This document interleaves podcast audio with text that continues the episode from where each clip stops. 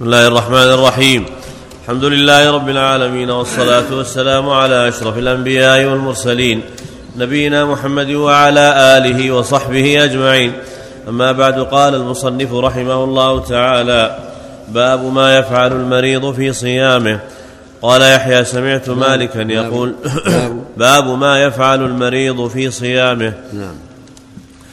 قال يحيى سمعت مالكا يقول الأمر الذي سمعت من أهل العلم أن المريض إذا أصابه المرض الذي يشق عليه الصيام معه ويتعبه ويبلغ ذلك منه فإن له أن يفطر وكذلك المريض الذي اشتد عليه القيام في الصلاة وبلغ منه وما الله أعلم بعذر ذلك من العبد ومن ذلك ما لا تبلغ صفته. فإذا بلغ ذلك صلى وهو جالس ودين الله يسر. وقد أرخص الله للمسافر في الفطر في السفر وهو أقوى على الصيام من المريض. قال الله تعالى في كتابه فمن كان منكم مريضا أو على سفر فعدة من أيام أخر. فأرخص الله للمسافر في الفطر في السفر وهو أقوى على الصوم من المريض. فهذا أحب ما سمعت إلي وهو الأمر المجتمع عليه. وهذا نص القرآن. ومن كان مريضا فعدة من أيام أخرى فالمريض له أن يفطر إذا شق عليه الصوم والمسافر مطلق له الفطر. فضلا من الله جل وعلا. نعم. باب النذر في الصيام نعم. والصيام عن نعم. الميت. نعم. باب النذر. نعم. وما الله أعلم بعذر ذلك من العبد نعم. وما الله أعلم بعذر ذلك من العبد وش وما الله؟ إيش وما الله؟ قال في الشرح الشيخ صلى الله إليك لا المتن إيش؟ في المتن وما الله أعلم بعذر ذلك من العبد. هكذا متى؟ قبل بكلمة. وكذلك المريض الذي اشتد عليه القيام في الصلاة وبلغ منه وما الله أعلم بعذر ذلك من العبد. إيه، وكذلك.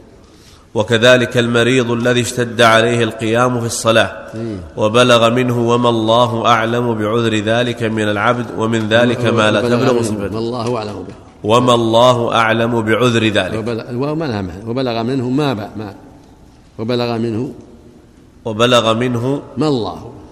صلى الله إليك يعني الذي الله أعلم به. يعني اشتد به المرض. إيه؟ صلى الله إليك إيه؟ يقول في الشرح عفى الله عنك الواو زائدة. الواو زائدة. صدق. وبلغ منه ما الله. مفعول ما بلغ. نعم. الواو زائدة. نعم. نعم. سم. قيام قيام بلغ به القيام الإسهال. وبلغ منه نعم. وبلغ منه.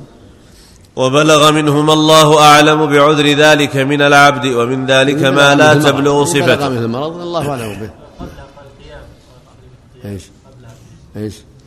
وكذلك المريض الذي اشتد عليه القيام في الصلاة. اشتد عليه قيام الصلاة. نعم. يعني اشتد عليه يقوم الصلاة يمنعه المرض. من أن يقوم. نعم. قال وحدثني يحيى. نعم. قال وحدثني يحيى عن مالك أنه بلغه عن سعيد بن المسيب أنه سئل عن رجل نذر صيام شهر هل له أن يتطوع؟ فقال سعيد ليبدأ بالنذر قبل أن يتطوع. قال مالك وبلغني. نذر. صلى نذر. أنه سئل عن رجل نذر صيام شهر هل له أن يتطوع؟ فقال سعيد ليبدأ بالنذر قبل أن يتطوع. صدق صدق نعم. لأنه واجب على الفور. النذر واجب على الفور إذا كان مطلق. نعم.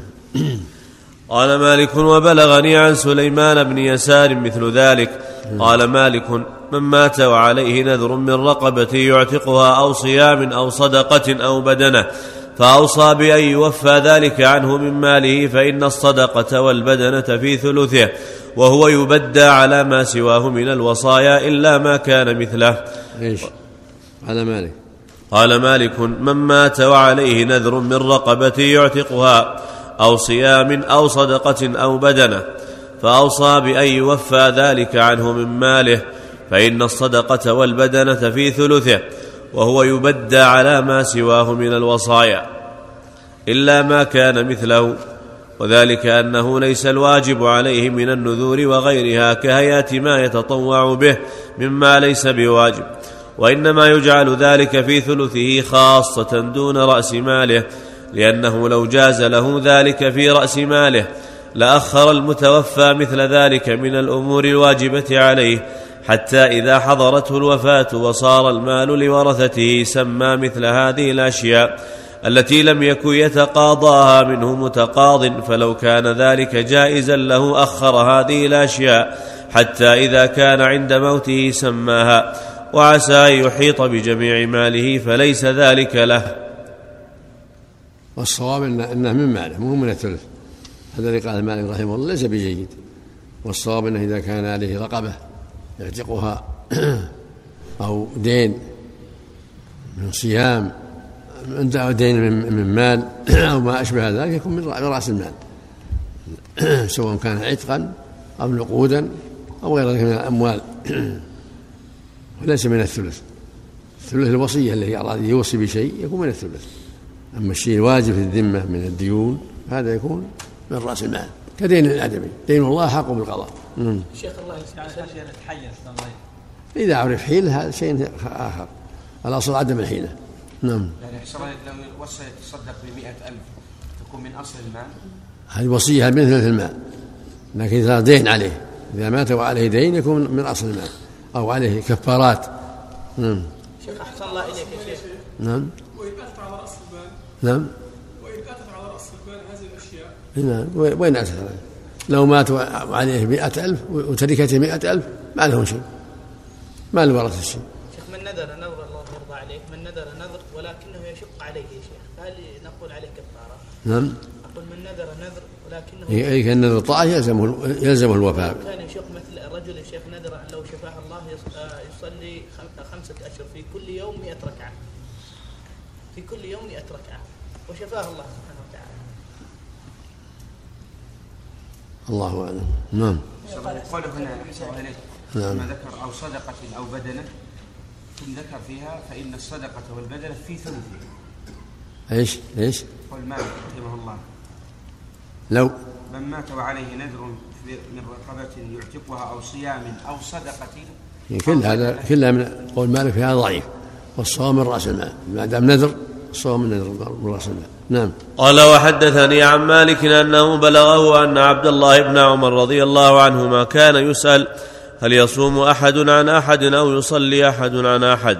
فيقول لا يصوم أحد عن أحد ولا يصلي أحد عن أحد. هذا مطلق في الحياة. أما إذا مات وعليه صوم صيم عنه كما قال النبي صلى الله عليه وسلم. من مات وعليه صيام صام عنه وليه. قول النبي صلى الله عليه وسلم مقدم على ابن عمر وعلى غيره.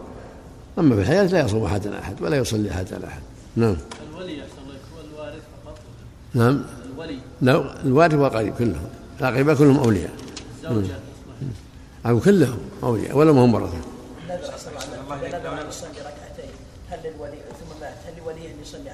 ما عليه دليل لا.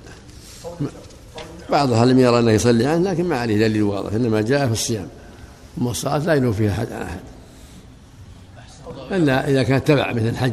إذا حج عن غير يصلي ركعتي الطواف تبع لأنها تابعة. الصوم عن الميت خاص بالولي فقط عفى الله عنه. نعم. لكن من مات وعليه الصيام صام عنه وليه يعني قريبة. فقط.